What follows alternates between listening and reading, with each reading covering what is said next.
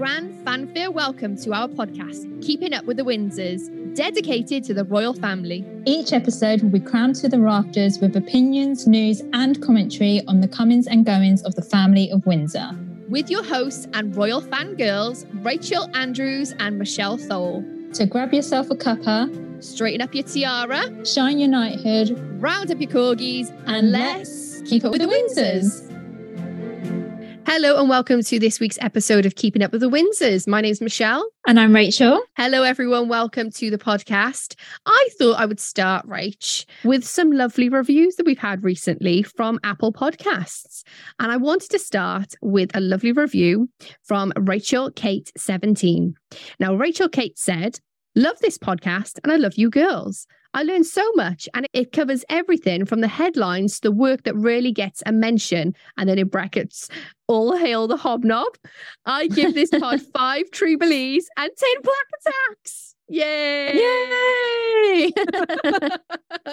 Rachel Kate, thank you so much for that lovely review. Thank you so much for everyone who's reviewed our podcast so far. If you're listening on Apple Podcasts, you can review us. If you are listening on Spotify, you can rate the podcast out of five. And also if you're listening on Podbean, leave us a comment and follow us as well. How are you doing this week, Rach? Busy, busy, busy. What's new? Yeah. I know, we, we're just super busy, and especially now with the coronation coming up, there's just extra stuff now we have to think about. It's exciting, but just I'm worn out already. I know, it is exciting. And I want to thank everyone over on Instagram at Keeping Up The Windsors Pod who submitted a question, because we've had a lot of people saying any tips, tricks, advice that you can give, any recommendations, please let us know. So I did put up a question sticker over on our Instagram stories, and I've actually saved all the questions and answers onto a highlight. So if you want to go back and check what questions were asked, then you can do over on highlight. It's just called coronation. But if you have any questions that you want to ask Michelle and I, please come on over to Instagram, D M us. We're always there to give you any advice. And I think we'll do a little live nearer the time, Shell, because I know a lot of people are coming from overseas, aren't they? Yeah, they are. Lots of people. And it can be quite daunting, especially if you're coming on your own, if you have never been to the U K as well. So we will be able to answer questions you have. Royal community, we're all in this together. It's our coronation together. We also had people asking us about a meetup for the coronation, and we will be doing a meetup the day before. We're just finalising details at the moment of where it's going to be and what times, but we will let you know nearer the time. So don't worry, because Shell, there's a lot of people that are coming over by themselves. Yeah, exactly. And also there's a lot of people that have reached out. It's been nice to actually meet up the day before and have just a good old chat about the royals in a very unstressful situation, because sometimes can be quite stressful on the Mall, but also it's lots of fun. But yeah, we thought maybe the day before, and then hopefully bringing in that volunteering aspect as well that we mentioned last week. So we've got lots to catch up on this week. Remember, this episode is called Harry, Spare, Review Part three. We will be talking about that in the Royal News. But before that, we've got the Royal Roundup. So we're going to be keeping you up to date with everything that's happened royal engagement-wise for this week. Do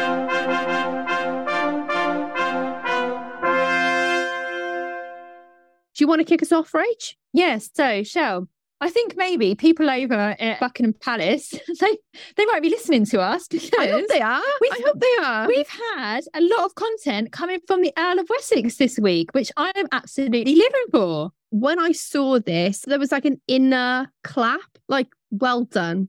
Not well done to the Earl of Wessex, but well done, social media team. Because this is the content we want to see. It really Absolutely. is. Absolutely. So he visited schools, organisations and communities who run the Duke of Edinburgh's awards in Blackpool. He spent time there with young people who volunteer in their local communities. And the award scheme is working to reach one million young people who face barriers in taking part. So the area that he went to is more of a deprived area in England, and just goes to show that even these young people are really taking an interest in their local communities. And the Duke of Edinburgh Awards, people that have actually participated in it, said that it's just so rewarding at the end of it to know that you've achieved something. Well, we had Bedweer, didn't we, in the hundredth episode? And he was talking about the Duke of Edinburgh and how he enjoyed it as well. He did say he was raining quite a lot when he was doing his orienteering. Yeah. But, you know, it, it does have a lasting effect. And we also know that the Princess of Wales got her Duke of Edinburgh Award. Exactly. The Queen Consort, in her new role as Colonel of the Grenadier Guards, visited the Lille barracks in Aldershot. She met soldiers and their families and also presented medals. We then saw Camilla at Buckingham Palace as she welcomed members of the Queen's Own Rifles of Canada. She was presented with the Canadian Forces Decoration in recognition of her twelve years of service as Colonel-in-Chief of the regiment. Again, I'm loving this because we're usually U K-based, but this is a Canadian engagement. I am living for this. Bring on more of the Commonwealth. This was great to see. One, to see Camilla at Buckingham Palace, because we've said this previously, we're getting to see a lot more engagements at different locations, aren't we? So normally it would all be based at Buckingham Palace. We're getting to see Windsor Castle a lot more. And we know that the King and the Queen Consort have spent the most of January up in Scotland. Shell, I'm so excited to be talking about this next segment because the King awarded an M B E to Holocaust survivor Lily Ebert at Windsor Castle. Oh. Now, our community, you might remember her name, as she was one of the seven survivors to have their portrait commissioned and was featured in a documentary which was overseen by a then Prince Charles. And we actually spoke about this on the podcast, didn't we, Shell, back last January? Yeah, and if you want to go back to that episode, I'll leave it in the show notes. So if you're on your phone, just um, swipe up and you'll see the show notes underneath where the press play and stuff is. And underneath there will be show notes and I'll pop the link in there for you. Lily, with the help of her great-grandson Dove, runs a TikTok account which she uses to talk about the Holocaust. Even before Lily featured on this documentary, Shell and I actually had seen her on TikTok, hadn't we? Because yeah. we usually send each other videos and it's like, yeah, I've already seen that. I've already seen that. I think Rachel and I have the same TikTok feed. Yeah. And every time I open up my TikTok, Rachel sent me like four videos and I've sent her about four back. And they sometimes are the same ones. Yeah. But this is so special because Lily is an advocate of spreading the word that the Holocaust is never forgotten and we are educated about it on an ongoing basis. This is her being able to spread that word. And what a remarkable life Lily's had is what I have to say about that. Honestly, what a remarkable life. And she was just so excited to be at Windsor Castle with her great-grandson, sharing this experience. And she actually said, I got to see the King again because she had met him at Buckingham Palace January last year. So how amazing that a year later she's been awarded this. And I can't think of a better recipient. We've had a very special, what's the word, unveiling. We did briefly mention it last week, but tell us all about the Princess of Wales and what she's been up to this week. Well, Shell, it's been a busy week. So the other night, the Prince and Princess of Wales attended a pre-campaign Shaping Us launch event hosted by the Royal Foundation Centre for Early Childhood. Now, this is the next phase in Catherine's Early Years initiative. A video was shown which featured a plasticine baby called Layla, and you see her from when she's inside the womb up until the age of five. Have you seen this show? Yeah, I have literally just watched it before we pressed record. I didn't realise I was going to get upset about a plasticine baby, but I did have a little tear in my eye. And I thought, why did they go with plasticine? I thought, oh, Shaping Us. Ah, I see. Plasticine, you shape, mould. I see. Yeah. Children. Right. Okay. And it made a lot of sense. And it's a perfect way of showing everybody how vital these first five years are. But also, it's a thing that can be watched in all ages as well, because kids like animations, don't they? Absolutely. So amongst the guests were T V presenter and children's author Rochelle Humes, who brought her daughter Alea to the event. And it was really lovely because Alea was in the lineup meeting Catherine and William. They was having a bit of a conversation and she said, there's only one reason that she's here. And then she looked at Catherine and she said, it's your hair. She has the best hair, Mum. Yes, Alea. Yes, we all agree. Catherine has the best hair. She does have the best hair. Wow. Other guests at this evening was Giovanna Fletcher, and you may remember her because Catherine recorded an episode of her podcast, Happy Mum, Happy Baby. In that podcast, she mentioned about the birth of Prince George coming out of the Lingdo wing, and Giovanna was asking her the pressure that Catherine must have felt, and Catherine was saying, you know, we knew how much people were excited about the birth of George, so we wanted to give back in some way to thank the people for all of their well wishes. When we first started Keeping Up With The Windsors, Rachel and I was like, do you think a royal would ever come on our podcast? And I said, well, Catherine's been on Giovanna's. She may come on to ours, you know, sometime soon. That's not a plug. She's not coming on here, Royal Community. But she might possibly, you never know. You never know.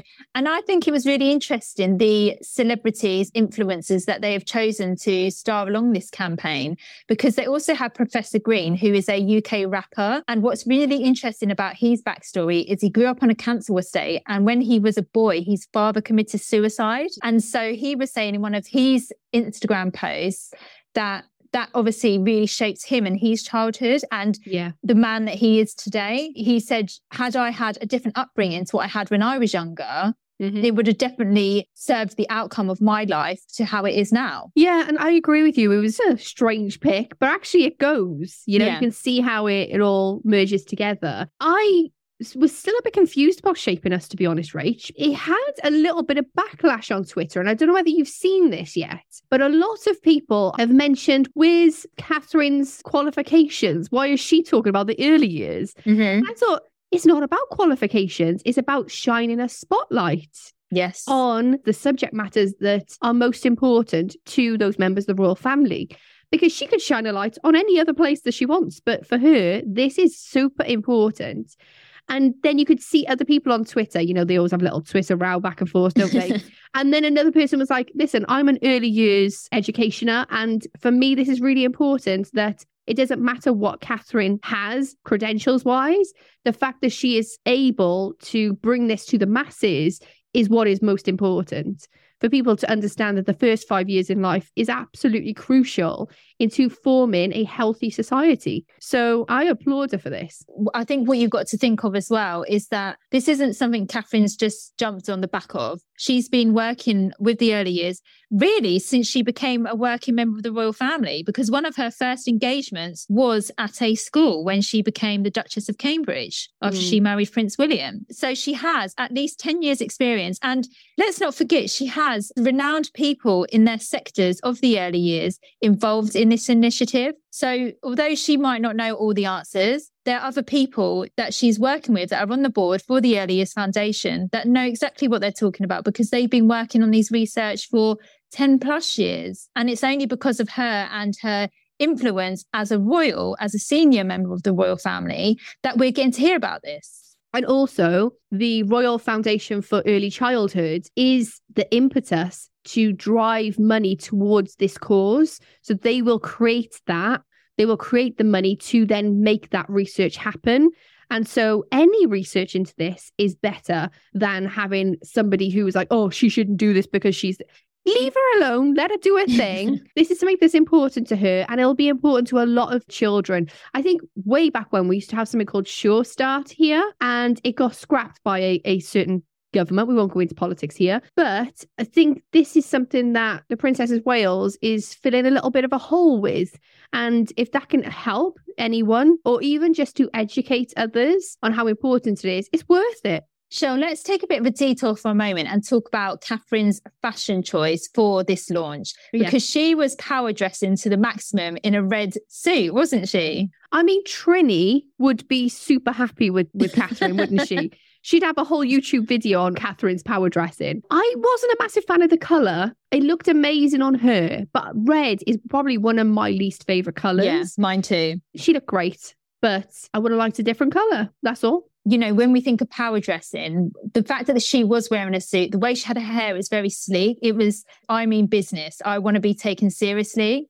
Yeah. I'm not just here to be a clothes horse. I'm not just here to be a pretty face, because let's be honest, Shell, that's what a lot of people follow the royals for. That's why a lot of people do like Catherine, is because she is this beautiful woman, and because of the clothes that she wears and the fashion and the style choices that she makes. Yeah. And there were some people that were saying, oh, I miss her old style. But I was thinking about this and I was thinking, well, hang on a minute. This is a woman that's just turned forty-one. People's styles change and evolve. And she's not going to be dressing the way she did ten years ago, because she's grown as a person, and that's That's just what happens naturally, is you do change and your tastes change. Yeah, and on that point, I would have been seen dead in Marks and Spencer ten years ago, but I love it now.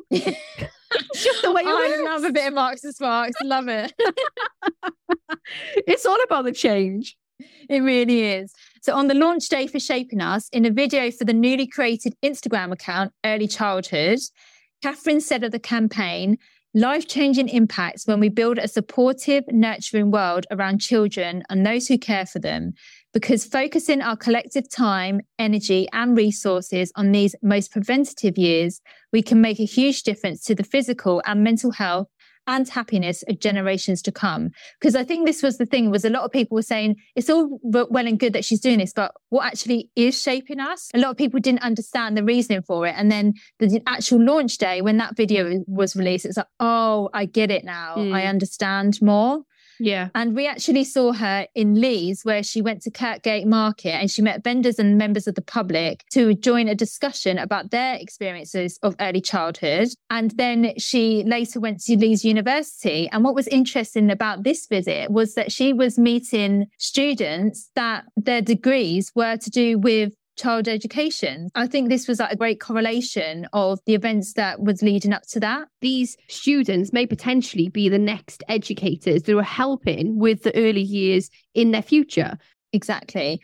And also there was a video that I think melted a lot of people's hearts. There was a, a man in the crowd. He asked her for a selfie and she was like, oh, of course, like really quickly. And he was like, oh, I'm sorry, I'm a bit autistic. I'm I'm really, I'm really nervous. And she was oh. like, no, it's fine. Like, there's no need to be nervous. She just has a way of putting people at ease. Yeah. I mean, I don't know about you, but you know when like it's your responsibility to take the selfie, my hand shakes a little bit.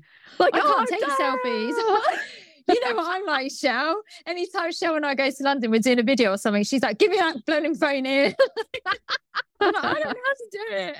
Oh. Yeah, it was a lovely moment. I think he took at least three or four little pictures with Catherine. Oh, yeah, that was lovely. You? You have yeah. to. You have to. You've got to take your, your opportunity. Right. That's our Royal Roundup for this week. Let's head to the Royal News, where we're talking about Harry's part three of Spare. Let's get to it.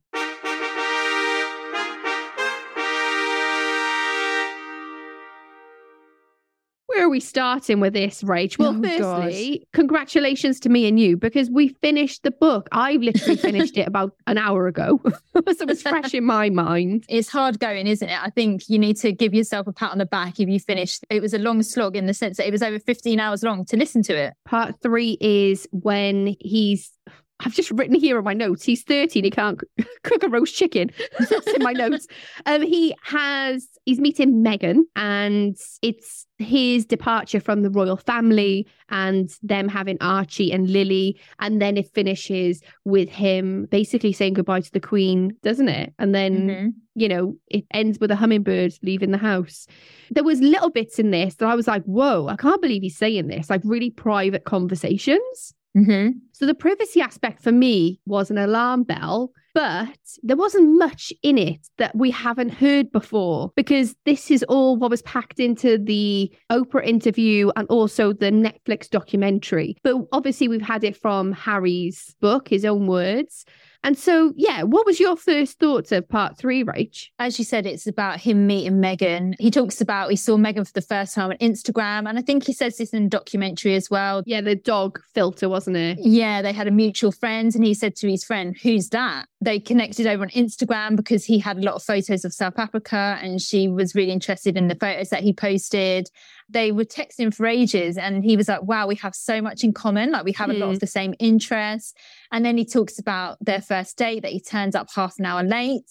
And he said that she was wearing a black sweater, jeans and heels. I think it was a documentary or something to do with her wedding dress. And she said, one of the little things that's interesting is that there's a piece of fabric from the dress that I wore from our first date. And people were like, well, hang on a minute. She said she was wearing a dress. And now he was saying that she was wearing jeans and a sweater. Yeah. And, you know, it's one of those things, like, I guess it's like, when do you define a first date? So maybe Harry's defining it as like the first day he met, where she's like, no, this is the first day you wined and dined me on a date. Mm-hmm. So I don't know, it might, it might be that. It could be something very, very innocent. Because I think a lot of people are looking at this book and thinking, like, where's all the lies? Where's all the untruths? Mm-hmm. And you can pick apart some of it, of course. But again, this is Harry's book. We have to just take it for face value, I guess. One thing that made me laugh in this section of the book, in the early days of their courtship as such, was that he said that he worried about William and Catherine asking Meghan for an autograph because they were Suits fans. I was listening to this and I was thinking, the amount of famous people that William and Catherine have met, and you're worried about them asking your girlfriend for an autograph. I don't think that William and Catherine, especially William, would ever ask mm. anyone for an autograph. It's weird, isn't it? It is. It's just weird. Strange. Like, I think there's admiration because they'd obviously watched the program that she was on. But at that point, I was just like, really? Yeah. We might jump around a little bit, Royal Community, but just stay with us because obviously this book, as we've mentioned in part one and part two, is a memoir, which means that it just flips around, not chronologically, but just in the way it's told. So you'll have three minutes of one story and then it'll move completely to a different scenario. I found that really hard about the book. I wish it was an autobiography. I've said that every single episode we've reviewed this. But that's the reason why we may jump from bit to bit, because there's a lot of little tiny things. The one thing I will say, Rach, is there's a lot of contradictions in this book. And I don't mean in his facts, but actually in where does he stand? Is he the spare and he's second best and he gets all the IKEA furniture and not the good stuff like Kate and Will's? Is he somebody who can't cook a roast chicken? He doesn't have money for a stylist. Is he somebody who doesn't own a key to his house? He doesn't own a house. He doesn't own a car. But on the flip side, gets to go and visit Meghan anytime he wants on an aeroplane. You live in a prince's life? I just didn't get it. There were so many double standards within this book that for me, I find it quite hard. Like, I liked him and then I didn't like him. Then I liked him, then I didn't mm. like him. I felt like I was on a seesaw with him constantly throughout this book.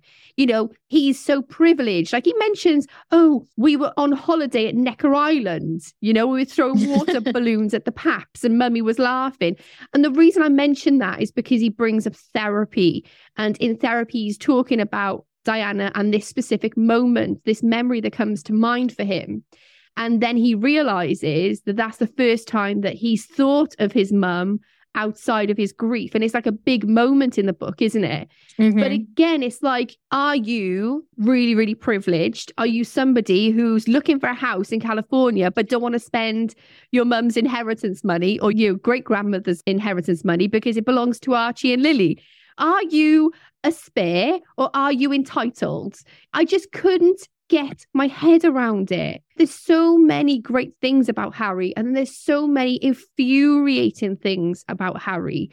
And I think that's kind of what I'm left with out of this book, that I think I like the Harry he is now way more than the Harry he used to be. But, you know, him and William was having a conversation on the island that Diana was buried, and they took a boat over there and they're having this private conversation, a conversation I'm guessing, Rach, William thought would never, ever be spoken to by anyone because they're trust as brothers and you're just having a conversation. And then it ends up in this book.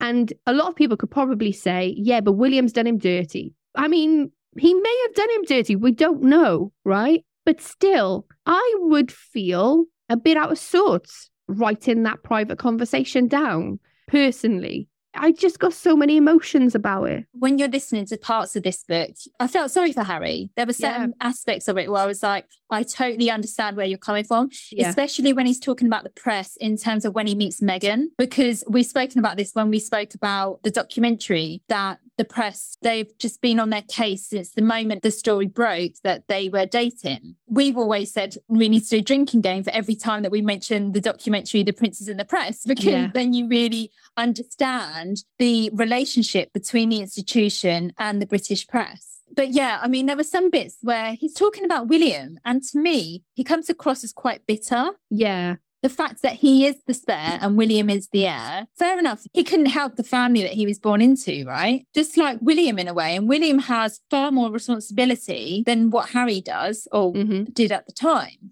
Yeah. So I found that quite hard because whenever he's done all these interviews that he's been doing lately, he's always said, I love my brother. Mm. I want a relationship with my brother. Yet you're divulging all this information. You're divulging private conversations. You're saying things that will even if it's not intentional, will hurt William, will hurt his brother. It's really sad that it has come to this conclusion that there is such a wide gap now between William and Harry, because we always perceived them as quite close. But yet when Harry's talking about his relationship with William in the book, it doesn't actually seem that close, does it? And maybe what we've always bought into is what the media has fed us. Or even what the institution wants us to believe about them. Exactly. It was interesting in that sense to get his take on it. But I think also some of the story, Shell, didn't really help his cause. When he's talking about getting married and he wants to keep his beard because Meghan has never seen him without one. He has to ask the Queen to keep it. And he argued with William because William said, well, I wasn't allowed to keep my beard. Like, why are you allowed to keep yours? And William was told to shave it off. So William then said, no, Harold, you must shave it off as well. But then a lot of people have said, actually, if you're wearing a military uniform, you're not supposed to have a beard. That's part of the grooming regulations when you're in your military regalia. Yeah, and then Harry said that's what William had said to him. And so he'd got all these examples of other royal members of the family who have had beards and been in the military. It was one of those things where the spare aspect of Harry's life actually works in his favour at times, and he doesn't ever acknowledge it. For instance, the beard situation. That wouldn't have happened to William because he's the heir and Harry is the spare. And it's the same as when Harry asks the Queen, can I marry Meghan? And it's quite funny, that, that bit, isn't it? The Queen says, by the way, royal community, we are paraphrasing, we do not have a copy of the book right in front of us. We listened to the audiobook. Some people called us out on this last week, Rach. They were like, yeah, but that's not exactly what they said. We do not have the transcript right in front of us. That's not the way audiobooks work. So I just want to say we will be paraphrasing. The Queen said something along the lines of, oh, well, I'm going to have to say yes then, aren't I? Because he said, well, I've been told that I have to ask you. And she said, well, I'm going to have to say yes. So the way in which he writes it in the book, you know, he's using his, what's the word, his sway with the Queen, because they really got on, the Queen and Harry. So there's parts where the spear actually is a benefit to Harry. And then obviously the rest of it, I can see how he found that really hard. And you know what? That's his lived experience, Rach. And there is one part of that when he's talking about being the spare that I don't believe. I do believe William pulled rank on him a few times. It had to happen. He is an heir. And we've also got this weird dichotomy within the family that they're not only a family, but they're also in this institution they were born into. And there's just stuff at play that's happening around them that actually divides them as family members. He said that he'd asked for no royal rota journalists to be in the church. And then he said no royal correspondence in that church unless Murdoch had apologised for the phone hacking scandal himself. And I actually loved that power move that they made in that church because that is their day. And I think the royal rota was outside, wasn't they, instead? Talking about the wedding, Shell, I'm going to tell you the one story that really, really annoyed me throughout this whole book. And it's one of the biggest stories throughout this whole time, if you look back at the wedding. And it's the story of Tiaragate. There's always been rumours in the press that Meghan wanted a particular tiara, and it was the tiara that Eugenie wore on her wedding day. Harry talks about when Meghan was trying on tiaras and the Queen was like, oh, tiaras really suit you. There was, you know, she was trying on different ones. Yeah. And he doesn't say which tiara was chosen and why. Like, because this has been one of the biggest things. If if you're going to talk about this story, give us the full context of, yes, that was particular tiara that Meghan wanted, but unfortunately, Danny wouldn't allow her to wear it because that was bookmarked for Eugenie. Tell us the whole story. But maybe he didn't put that in there because it's a lie. Yeah, like, tell me what other tiaras that Meghan put on. You just want to know all the details. no, no. What I mean is, this is still one of the biggest royal news stories from that time is Tiaragate, right? Yeah. So he's talking about Angela Kelly. So the Queen says, make sure that you have a trial with your hairdresser. And Harry and Meghan are like, yeah, great. So they say to Angela Kelly, can we take the tiara out of the palace so Meghan can try it with a hairdresser? And he's trying to get in contact with Angela for days and days, no communication whatsoever. And then he says that one day Angela Kelly turns up at Kensington Palace with the tiara, makes him sign declaration to say yes, he has it and it's going to be back at a certain time. But again, it's where's the clarification? This was such a big news story, and I feel like sometimes he's telling stories, but he's not giving the full reasoning behind that story, and he's not telling you the conclusion of that. Mm. He's just giving his side of it, which is fair enough because, again, it's from his own words. But if you're going to be talking about a situation where we've already heard about it in the press many, many times before, it's exactly like the bridesmaids' dresses. Yeah. Well, I was really shocked by his portrayal of Angela Kelly, because reading her book, listening to her own voice from an audiobook that I listened to, she comes across so genuine. She's got quite a few assistants underneath her, from what I believe, or is definitely on that team. And as we know from Angela Kelly's book, The Other Side of the Coin, there's a lot of things in play when you take things from the royal collection. And these jewels are worth hundreds of thousands of pounds. So I think he thought, because he, I mean, this is what I think he thought, because he is Prince Harry, he gets to just take it because it belongs to Granny anyway, so I'm just borrowing it. But there is a procedure ahead of it. And also, it was in time for their rehearsal. What were they expecting? Them to just keep it in Nottingham Cottage until the wedding? Yeah. Yeah, I just didn't yeah. understand that. And I thought there was some parts of it that he came across very privileged and very entitled. And this is one of them, actually. Not because they didn't have the tiara when they wanted it, but like, come on, just think a little bit more about this. There's a lot more that goes into it than just taking a tiara, putting it in a, you know, a backpack and heading off home and then bringing it back. And I think actually Angela Kelly came to them and said, these are the procedures, you need to sign this form. I think they had to go to the palace, Rach, if I remember right from reading it recently. Angela Kelly, he comes off very bitter towards her, but actually she's just following protocol yeah. from my understanding of it, from reading yeah. the protocol that's also in her book. I mean, but then I also like, think you did take a christening gown on an airplane. Do you know yeah. what I mean? Like, It, oh, I'm not sure. But then that's not diamonds. Yeah, exactly. You know, the tiaras, they've got lots of history behind them. They're priceless, basically, aren't they? Yeah. I want to really touch on the relationship between King Charles and Meghan, because it was actually really gentle and beautiful, their relationship. And they got on really well from what I hear in this book. Charles was so sweet when they were like, oh, come over, we're going to sort the music out for the wedding. And they were talking about Chopin. I really liked this part of the book. I just thought it was really nice. And we got a real sense of their relationship, their warmth, away from their roles, away from the institution, away from the backstabbing with the press. If that made me feel sad, that if they weren't part of the royal family, they'd probably be a really nice family on their own. Yeah, I think the same. You really got the sense of when Meghan and Harry first met Charles and Camilla, when they went for tea at Clarence House. Yeah. And it was just a normal conversation. They were chatting about all different things. You know, that was one of the reasons that when all the drama was happening surrounding her father, Prince Charles at the time then walked Meghan down the aisle part way. That was a nice gesture of him to do, wasn't it? Yeah. I just want to make a few little points before we get into our next big point. Firstly, Charles has a long-term butler called Kevin, and Diana used to go below stairs, Downton Abbey, below stairs and drink and eat snacks with Kevin. So I was just like, I love Kevin. This sounds amazing. Can you imagine? Oh, I also want to bring up the fact that Magic F M is a mega favourite of Meghan's. Like, did you know this, Reg? Magic F M. I can't stand this sort of radio show. Every time I listen to it, I want to just turn it over. Are you a fan of Magic F M? I don't listen to Magic F M, so I wouldn't even know what songs they play on it.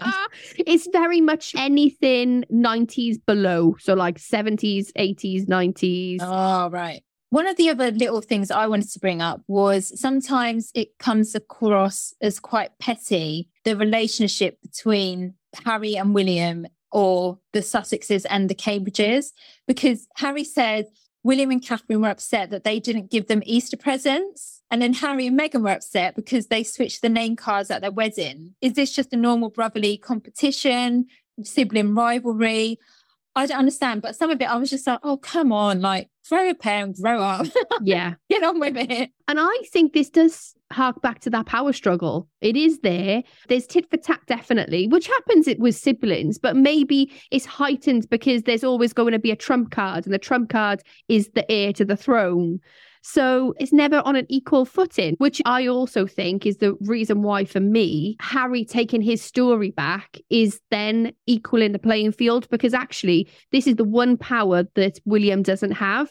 William doesn't have free speech. He has to be neutral. He has to keep within the institutional construct. And that's something now that Harry doesn't have to do. So he does mention the fact that he didn't have his freedom whilst being a member of the royal family, but now he's out of that. And that is worth more than anything, really. One of the other stories that came out and was picked up by the press in terms of when this book was being serialized and all the excerpts were coming out was the mention of when they're talking about the bridesmaids' dresses, and Meghan says about Kate, oh, it's, it's just your hormones. It's just probably baby brain. Yeah. And then the four of them were having a conversation that got a bit heated and it got into a bit of an argument. And apparently Catherine said to Meghan, we're not close enough for you to talk about my hormones. Mm-hmm. And Meghan said, it's how I would speak to my girlfriends. And then William said, that's not how things are done here in Britain, Meghan. Yeah. We get the sense that it was quite heated because then Harry said, Meghan says,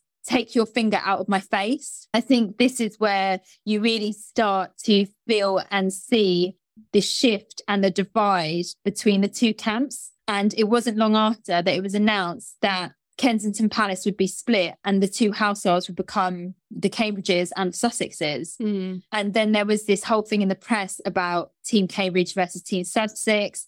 You know, we've heard so many times about bullying allegations and staffs slumped over death crying, and William blames Meghan. And Harry said, no, Meghan reached out and she spread kindness and she sent baskets of food and she wrote thank you notes and she shared freebies, she shared clothes, she shared makeup. Yeah. Mm-hmm. And so you're really seeing like two sides of the story here. It's really hard to compartmentalize between the two because, like we said before, there's always going to be two sides to every story. And what's really interesting, Shell, is I would absolutely love, love, love, love if the N D As got lifted from the royal family staff members. So whoever was involved in these particular camps could actually come forward and actually seek their truth, because until that happens, we'll never know the full story and the real story. Yeah, and this is a big question mark that comes up in the book about the institution that they should have intervened when the press were going really hard with Meghan.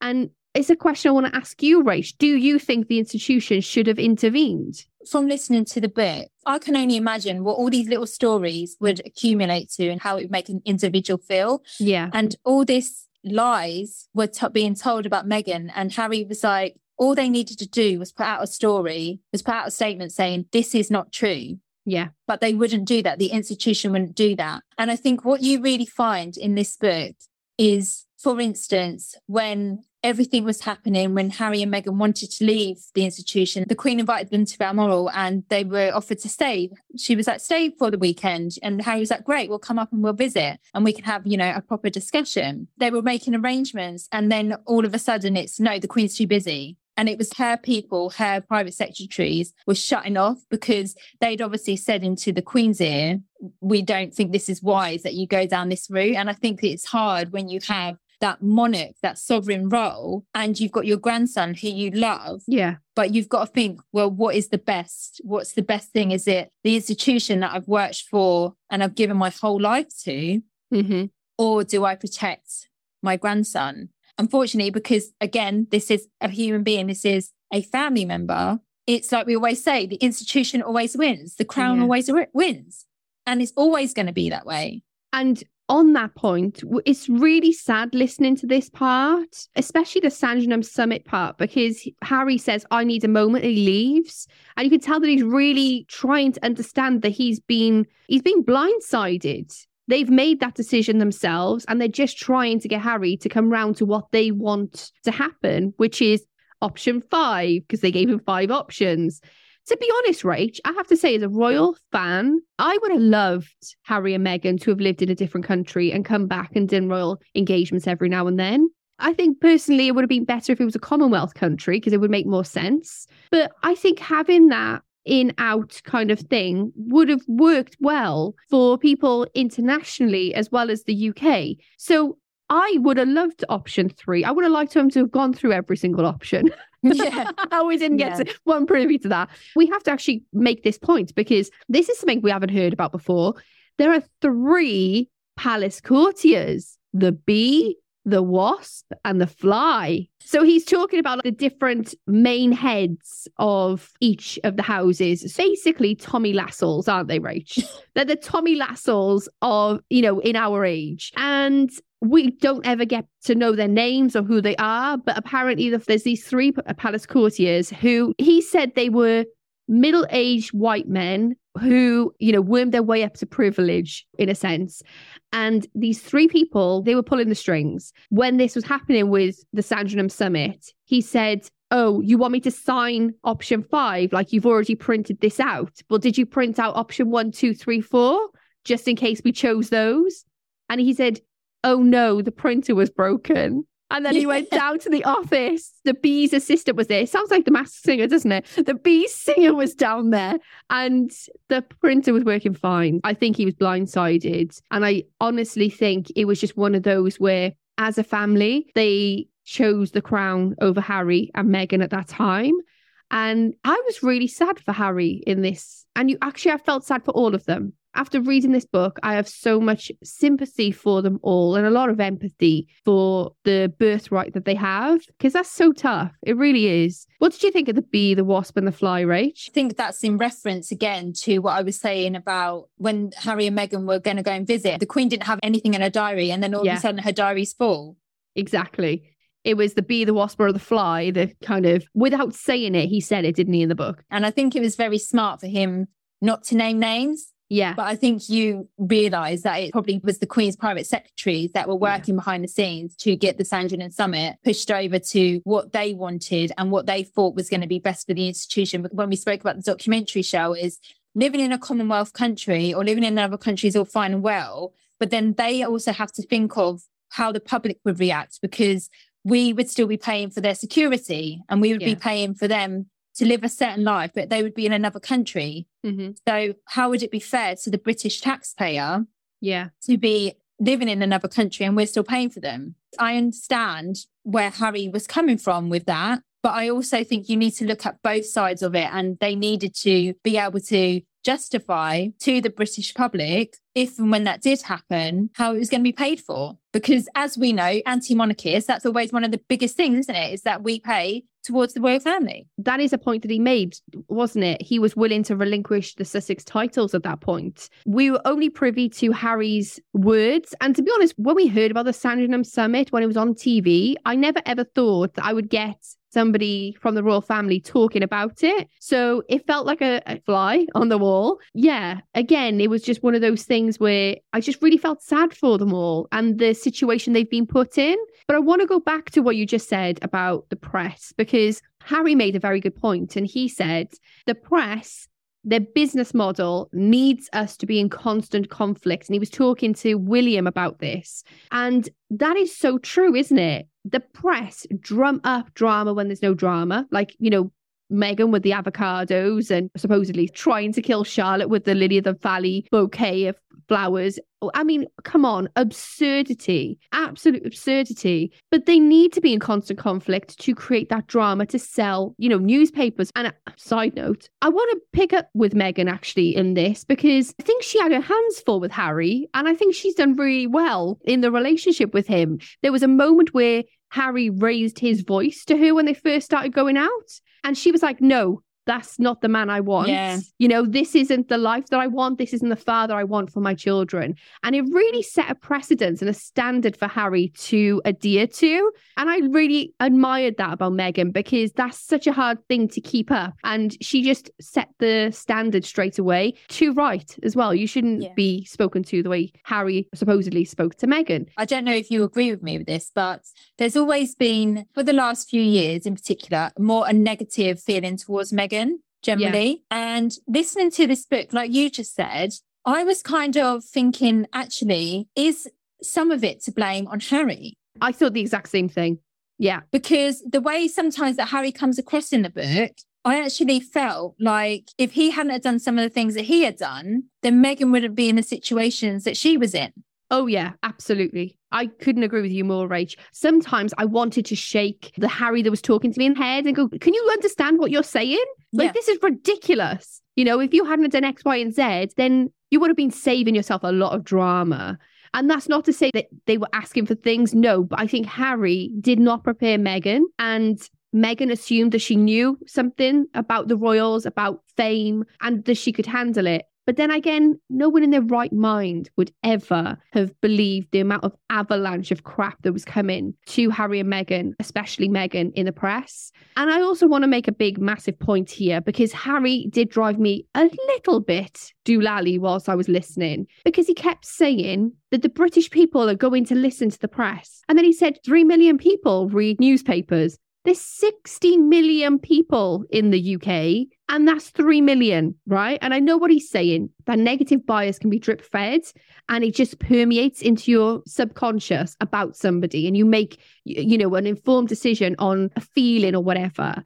I just thought there's a difference between all Britons believing one thing because of the press and people like us, Rach, who are very informed and we listen to different things and read different sources from both camps. And then also the press, because there's also a very good aspect of the press, journalism, whistleblowing, documentaries. They're excellent parts of journalism. And then the tabloids. And sometimes I think Harry, when he was talking, didn't differentiate that. So I think a lot of people go, oh my God, the British press are disgusting. They've done this, they've done that. Well, there's an aspect of the press that definitely, from my perspective and my opinion, definitely needs more regulation. But then there's journalism that actually does have a purpose within democracy. So this book never really comes to that. You can feel the anger. You can feel the vitriol towards the press, and rightly so from Harry's point. But then I also think there wasn't that differentiation between Britons who actually do think and do read versus people who are just drip fed and believe everything they read.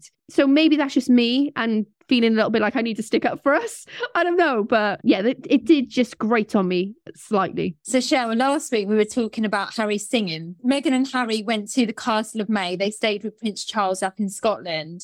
There's a story about seals and it's kind of like an old wives' tale. And they go out and they're walking along the beach. In the distance, they spot these seals and the seals start singing. Oh my gosh, Cheryl, this was the funniest thing I think I've heard through the whole book. He said, she really is magic. Even the seals know it. I was just like, what is he going on about at this point? Do you know what? I had a very different feeling about this section. Oh my gosh. I thought, don't. I did. I thought that about Courtney Cox's toilet in part two. I thought, what is he doing? What is he saying? O M G. But this part, I found it really tender and honestly, such a moving bit. And the reason being is, previously to this, when they were talking about being with Charles, and then he said, oh, when we saw the seals, and then I started singing. And he actually sung, didn't he, in, in the thing? I can't remember what he was doing. And then, and then Meghan started doing it. You could be Harry, I'll be Meghan. And um, and then he said they didn't really react until Meghan started. And then that's when he said they really must think she's magic. And I just thought it was really sweet. I just really liked that moment. But I completely understand when you take it out of context and you go, what? What? Yeah. Hang on. Is this Harry or is this writer? Yeah, I, I definitely had a ghostwriting for sure. Absolutely. Well, we've had all this st- talk, haven't we, about therapy and whether he did have therapy before Meghan or not. And he actually said that Willie had suggested therapy and he tried some, but it didn't work. And I think that is something about therapy. It doesn't work for everybody. And it's not because therapy doesn't work. It's because you have to find the therapist that you feel most comfortable with, or you're not ready for therapy. And I really believe that he wasn't ready at that time. Plus, I think he's found someone in Meghan who he couldn't believe that she would love him. There was this, oh my God, she's the most amazing person. And me? Like, why me? I thought she'd have all these men after her, you know? And I think he was a bit shocked, wasn't he, when she said, I love you back. Yeah. And I think, to be honest, he wanted to change. He wanted to become better for Meghan. And I think that's when you know you found the right person, because you want to be the best version of yourself. Um, the one thing I loved about when he was talking about therapy is he mentioned Tiggy and that she was a surrogate mother to him. But then in talking about Tiggy, he felt quite like, I don't know whether, I can't remember if he actually said it in this way, but it was like he felt a little bit, oh, I'm talking about Tiggy as my mum. I wish my mum was here.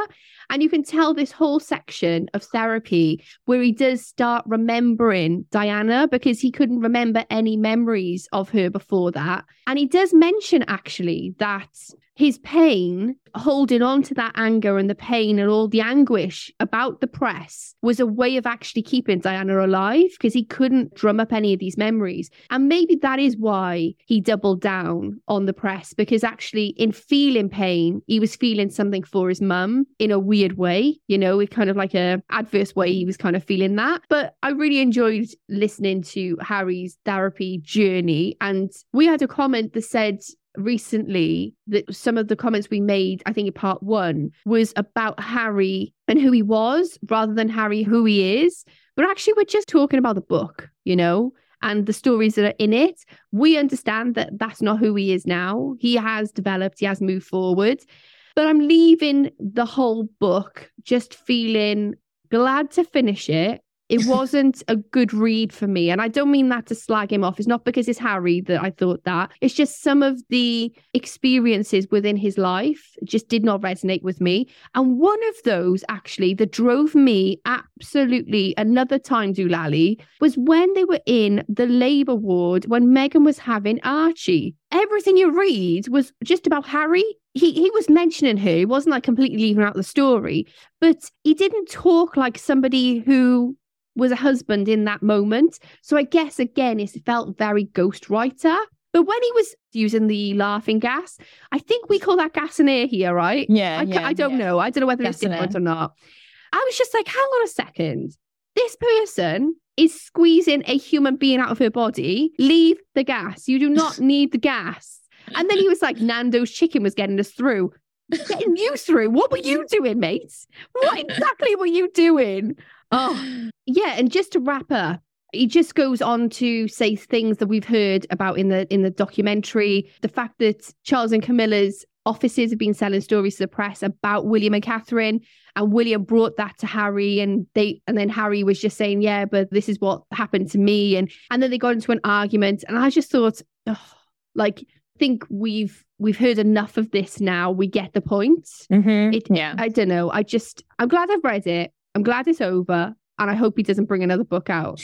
Not because like, oh, he's going to slander the royals. I don't care what he says about the royals. If that's his truth, bring it on. But I just didn't like this memoir. Give me mm. an autobiography any day. Well, I'm glad I listened to it. And it was nice to hear his side of the stories. I felt sometimes they weren't consistent and they weren't cohesive, in the sense that he would bring up one story and it wasn't really finished. Or you would talk, you would talk about an incident that maybe we've heard as a reader before in the press, or we've read online on social media, for example, and it wasn't the full story. Again, I'm thinking about Tiara Gate. That's one in particular story. I'm thinking about Charlotte's bridesmaid dresses. There's just so many stories that we've heard previously that I would have liked a full rounded evaluation of his version of what happened, or his and Meghan's version of what happened. Yeah. I think one thing for me throughout this whole book is he just comes across as lost. It's not until he meets Meghan and he starts to settle down and they go on to have Archie and then Lily Ebert that he feels that he's happy. And I really do, as another human being, I really do hope he is happy.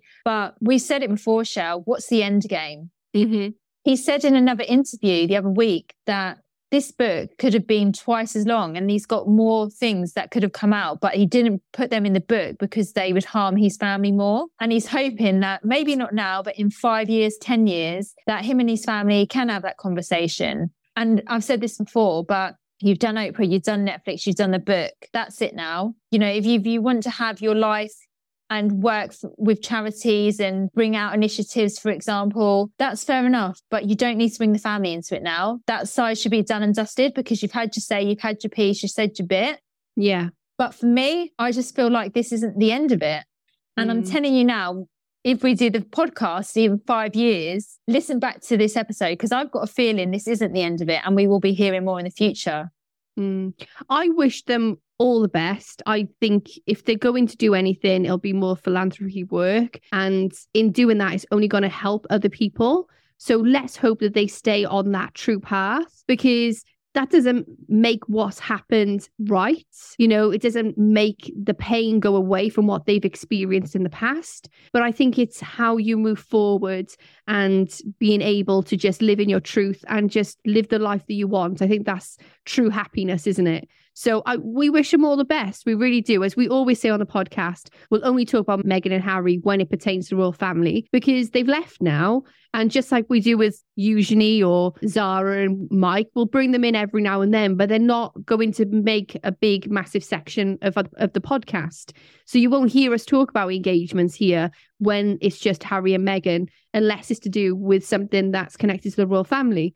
So that's if you've never heard the podcast before, you don't know our stance on Meghan and Harry. I thought I'd just mention that. Thank you for listening. Let us know what you think of Spare. We've had lots and lots of people give us their opinions, and we tried our best to be as impartial as possible. You know, we do have a love for the royals, so we're going to maybe see it in a different way. We also live in Britain, so we're always going to see it from a British perspective as well. But I mean, if you give it a mark out of ten, Rach, what would you give the book? I would probably say a six. Ah, I was going to give it a five. Oh. And yeah, and the reason why is because for me, the ghostwriter was excellent, but I'm just not a fan of memoirs. Probably said it about six times this podcast already, but no, not for me. I thought his life is very interesting, but I don't know. I just didn't know which Harry I was listening to at times. You know, was it the privileged Harry? Was it the Harry that didn't have any money? Was it the Harry that had IKEA furniture? Was it the Harry in T K Maxx? Was it the Harry in Necker Island? Was it the Harry that had butlers and bodyguards? And do you see what I mean? I just didn't mm. know which one. And I guess he's all of those things, but it just... there wasn't a cohesive Harry I could hold on to, if that makes sense. And I think that's mm. exactly like you said, it's because he was lost.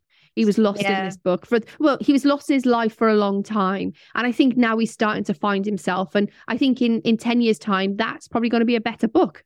I didn't particularly like the ghostwriting. I didn't like it. I didn't like that the stories were short and sweet as such. I didn't like that they weren't consistent. I didn't like that they were half finished. Mm. But I liked that Harry's finally said his piece. He's had yeah. his say. And we're hearing it from his own voice. And I'm so happy that the audiobook was done in his voice yeah. and not, and not read by someone else. He was good, apart from the singing. Oh, no, I love the singing. I'll tell you what I want, what I really, really want. Bring it on. I love the singing. I, and I, I agree with you. I think he did an excellent job of the audiobook. And I was a bit like, oh, no, is he going to mess this up? He didn't. He did an excellent yeah. job at the audiobook. It was, it, yeah, I really enjoyed the aspect of it. So, yeah, so... let us know your thoughts and opinions. Normal scheduling will resume next week. I'm quite excited to just go back to the normal news. yeah, yeah, back to normal. Yeah, if you would love to support Rachel and I on the podcast, you can over on Ko-fi. Four pounds or around about six bucks. And that helps us to keep the podcast on the air. We also have the V I P Royal community over on Ko-fi as well. So you're more than welcome to join the monthly V I P. We've got Zoom calls every month. We've got a V I P group. So feel free to come over and join us over there. Don't forget to follow us on Instagram at Keeping Up The Windsors Pod. And we also have an email address, keepingupthewindsorspod at gmail dot com. And you can also find us on YouTube, where we have lots of other royal content, Keeping Up With The Windsors. And remember, if you are listening on Apple Podcasts, you can leave us a review. And on Spotify, leave us a five-star rate. And if you're listening on Podbean, you can follow or leave us a comment. And thank you so much for being part of the royal community. It's been wonderful to have a chat all about Spare. And now it's done. So we will see you next week on Keeping Keep Up With The Windsors.